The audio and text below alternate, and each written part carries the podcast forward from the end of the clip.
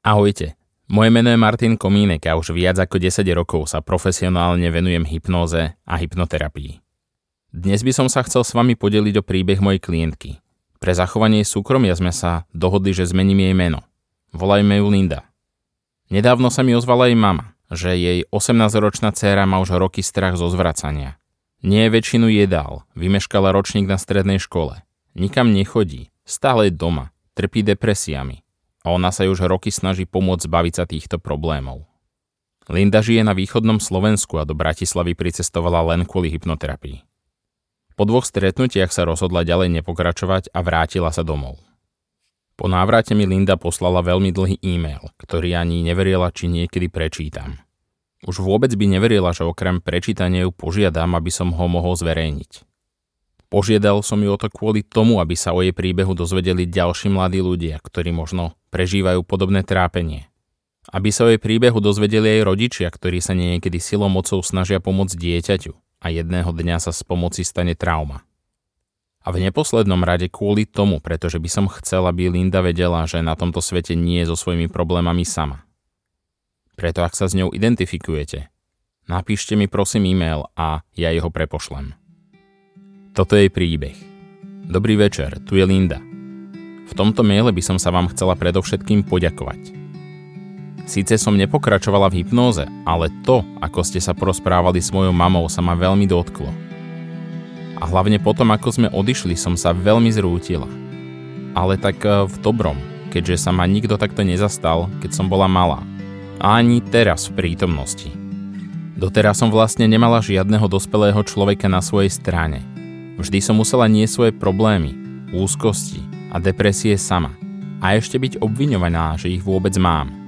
Až po vašom rozhovore s mojou mamou som si uvedomila, ako veľmi moje vnútorné dieťa potrebovalo niekoho, kto by prehovoril za mňa. A naozaj mi veril, že sa trápim a že to nie je spôsobené mojim nedostatkom prechádzok a čaju na ukludnenie. Síce mám kamarátov a frajera, ktorí sú pri mne, no stále sa cítim osamelo a už ani povzbudzujúce slova od rovesníkov mi nevedia pomôcť necítiť sa ublíženie slovami mojej rodiny. Nikto sa mi doteraz neospravedlnil za to, ako sa ku mne chová. Jediné ospravedlnenie, ktoré som dostala od svojej mamy, bolo to, že je to moja vína. Že si to beriem príliš k srdcu, keď mi hovorila také veci, že už si mám na to zvyknúť, jedným uchom dnu a druhým von. Ako malá som bola obviňovaná za tie najmenšie veci a potrestaná hľadom mojej mamy, a niekedy to prešlo až do toho, že moja mama sa opila až tak, aby jej bolo nevoľno a to kvôli tomu, že vedela, že sa bojím zvrácania.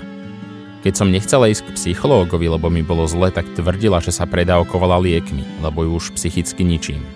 Neskôr som tie lieky, ktoré tvrdila, že zjedla, počítala a zistila som, že klamala. A v každej tejto situácii som bola vždy ja na vine. Nemám dobrý životný štýl. Mám ledva energiu a motiváciu vstať ráno z postele a umyť sa najesť sa. V noci ťažko zaspávam, lebo nechcem, aby prišiel nový deň. Mám brain fog, po slovensky mozgovú hmlu. Nepamätám si skoro nič. Neviem sa sústrediť, žijem vo vlastnom svete, lebo kebyže mám pomyslieť na ten reálny, tak sa zrútim.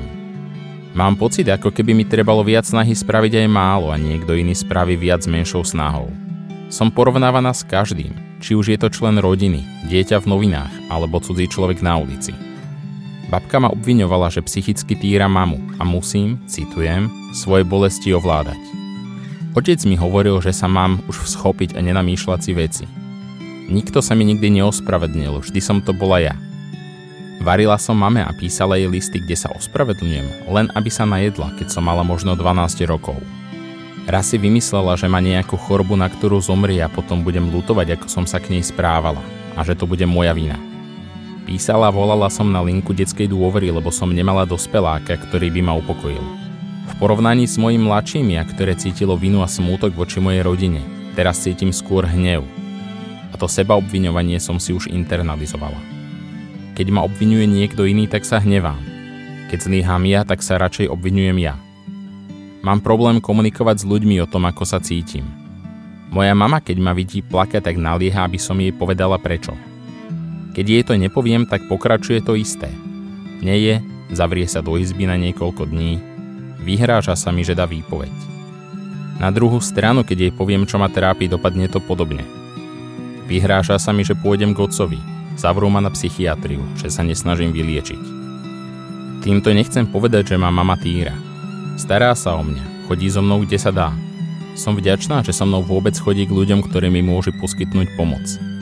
Správa sa ku mne dá sa povedať trocha lepšie ako inokedy, lebo už vie, že naozaj mám problém a že to nie je len moja bujná fantázia. Viem, že jej na mne záleží, veď má iba mňa. Niekedy sa cítim previnilo, že vôbec mám o nej takú mienku, ale cítim voči nej a celej rodine hnev. Bohužiaľ, je pre mňa veľmi ťažké preniesať cez to, ako veľmi mi ublížila, stále ubližuje. Odpustiť jej aj napriek tomu, že som rada za to, čo všetko pre mňa robí. Niekedy proste nedokážem samu seba prinútiť ju považovať za blízku osobu, okrem biologického hľadiska. Asi poznáte výraz hot and cold. Taká je moja mama. Ako malá som nevedela predvídať, či príde domov usmievavá a vyboskáva ma, alebo na mňa nakričí a prestane jesť takže akúkoľvek lásku, ktorú od nej dostanem, neviem prijať, lebo viem, že je to len fráza. Je ťažké za ňou prísť a povedať jej, že jej správanie mi ubližuje, lebo ona si myslí, že robí všetko dobré, ako sa dá.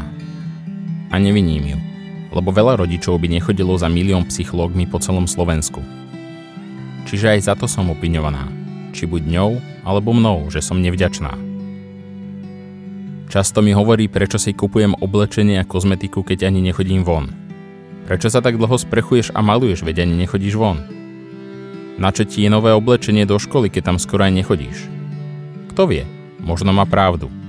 Potom už ani nevidím dôvod, prečo sa venovať tomu, čo ma baví. Alebo bavilo.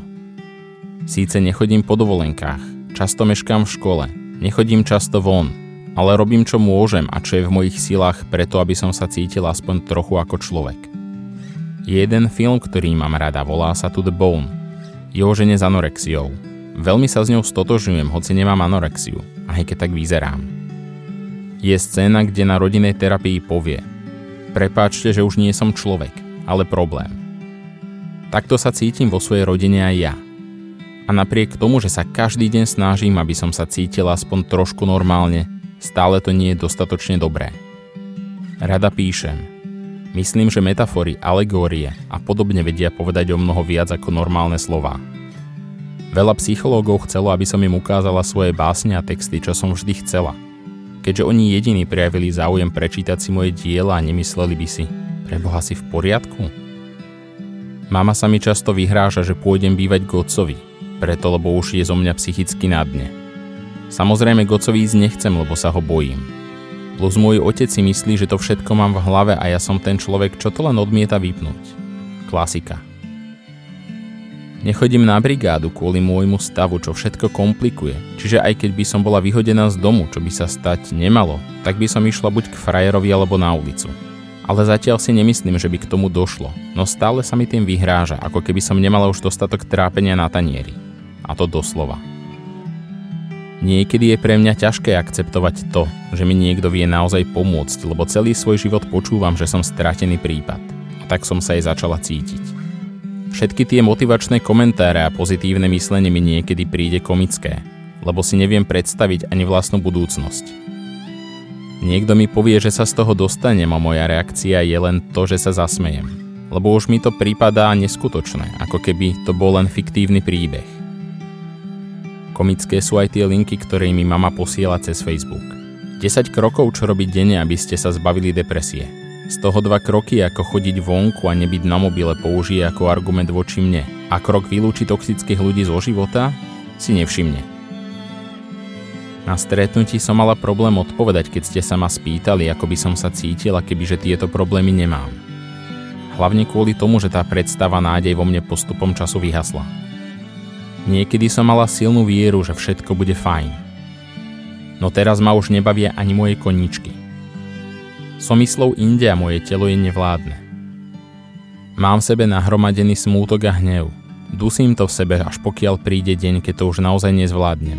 Preplačem celú noc a obrátim sa k zlým veciam ako seba poškodzovanie a podobne. A to, že mám sklon k závislostiam, mi len hrá do kariet.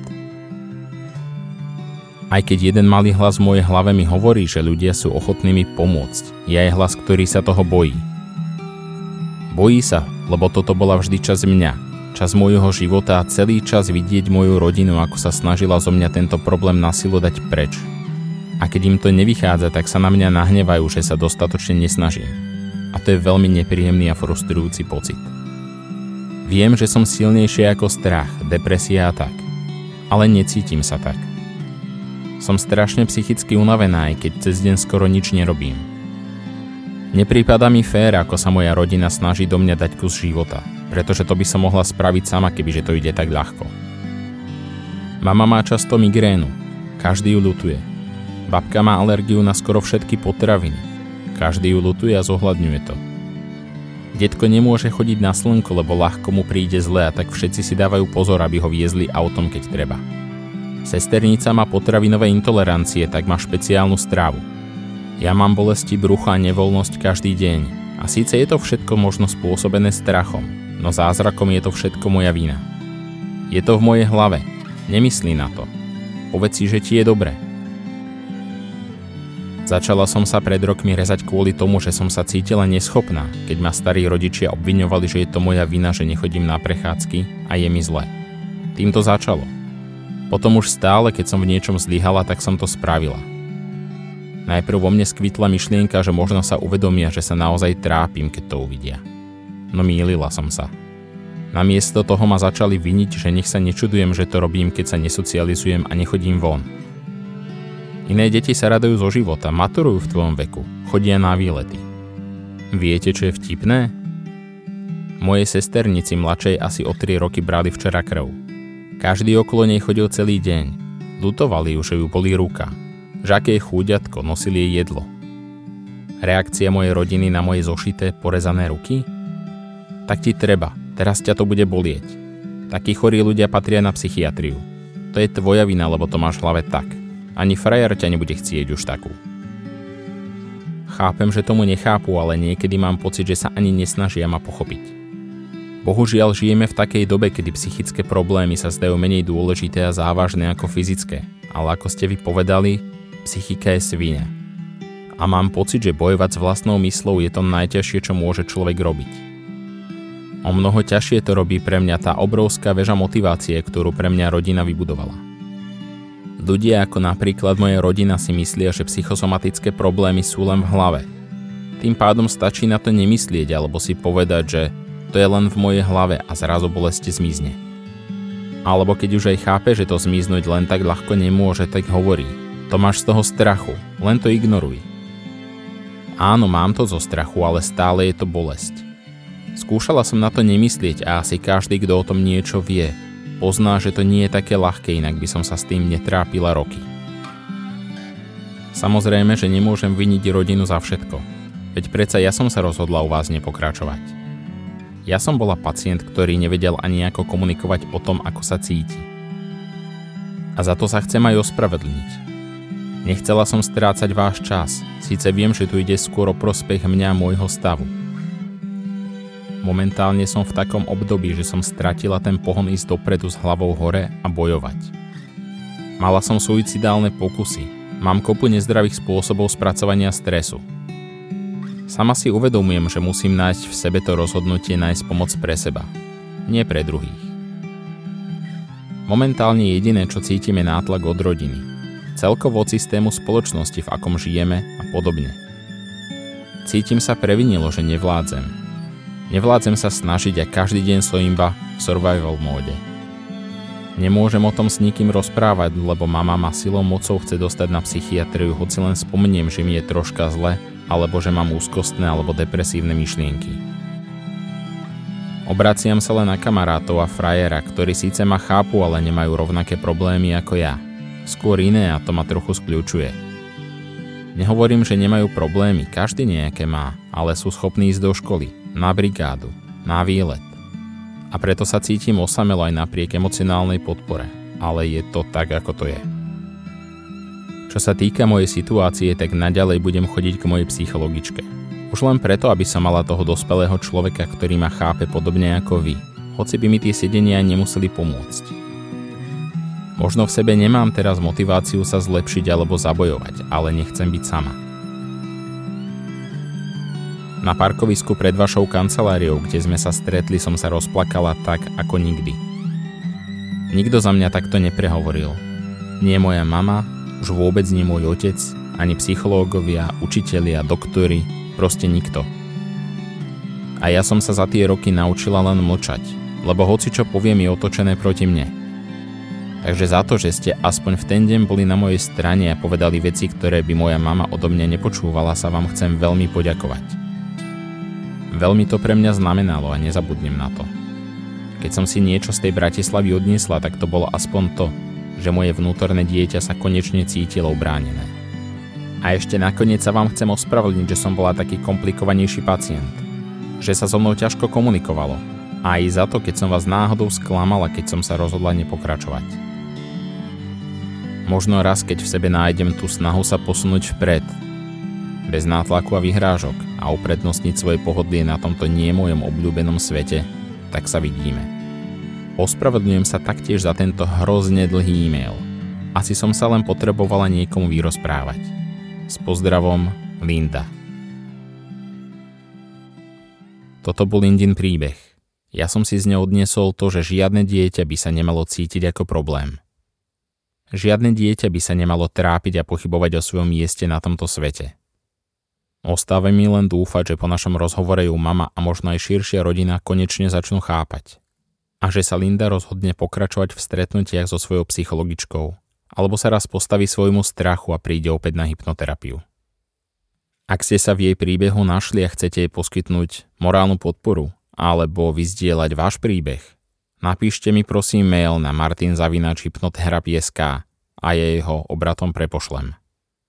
Na záver prozba – Nedovolte nikomu vo svojom živote, deťom, priateľovi, priateľke, rodičom, komukoľvek, aby sa cítili ako problém.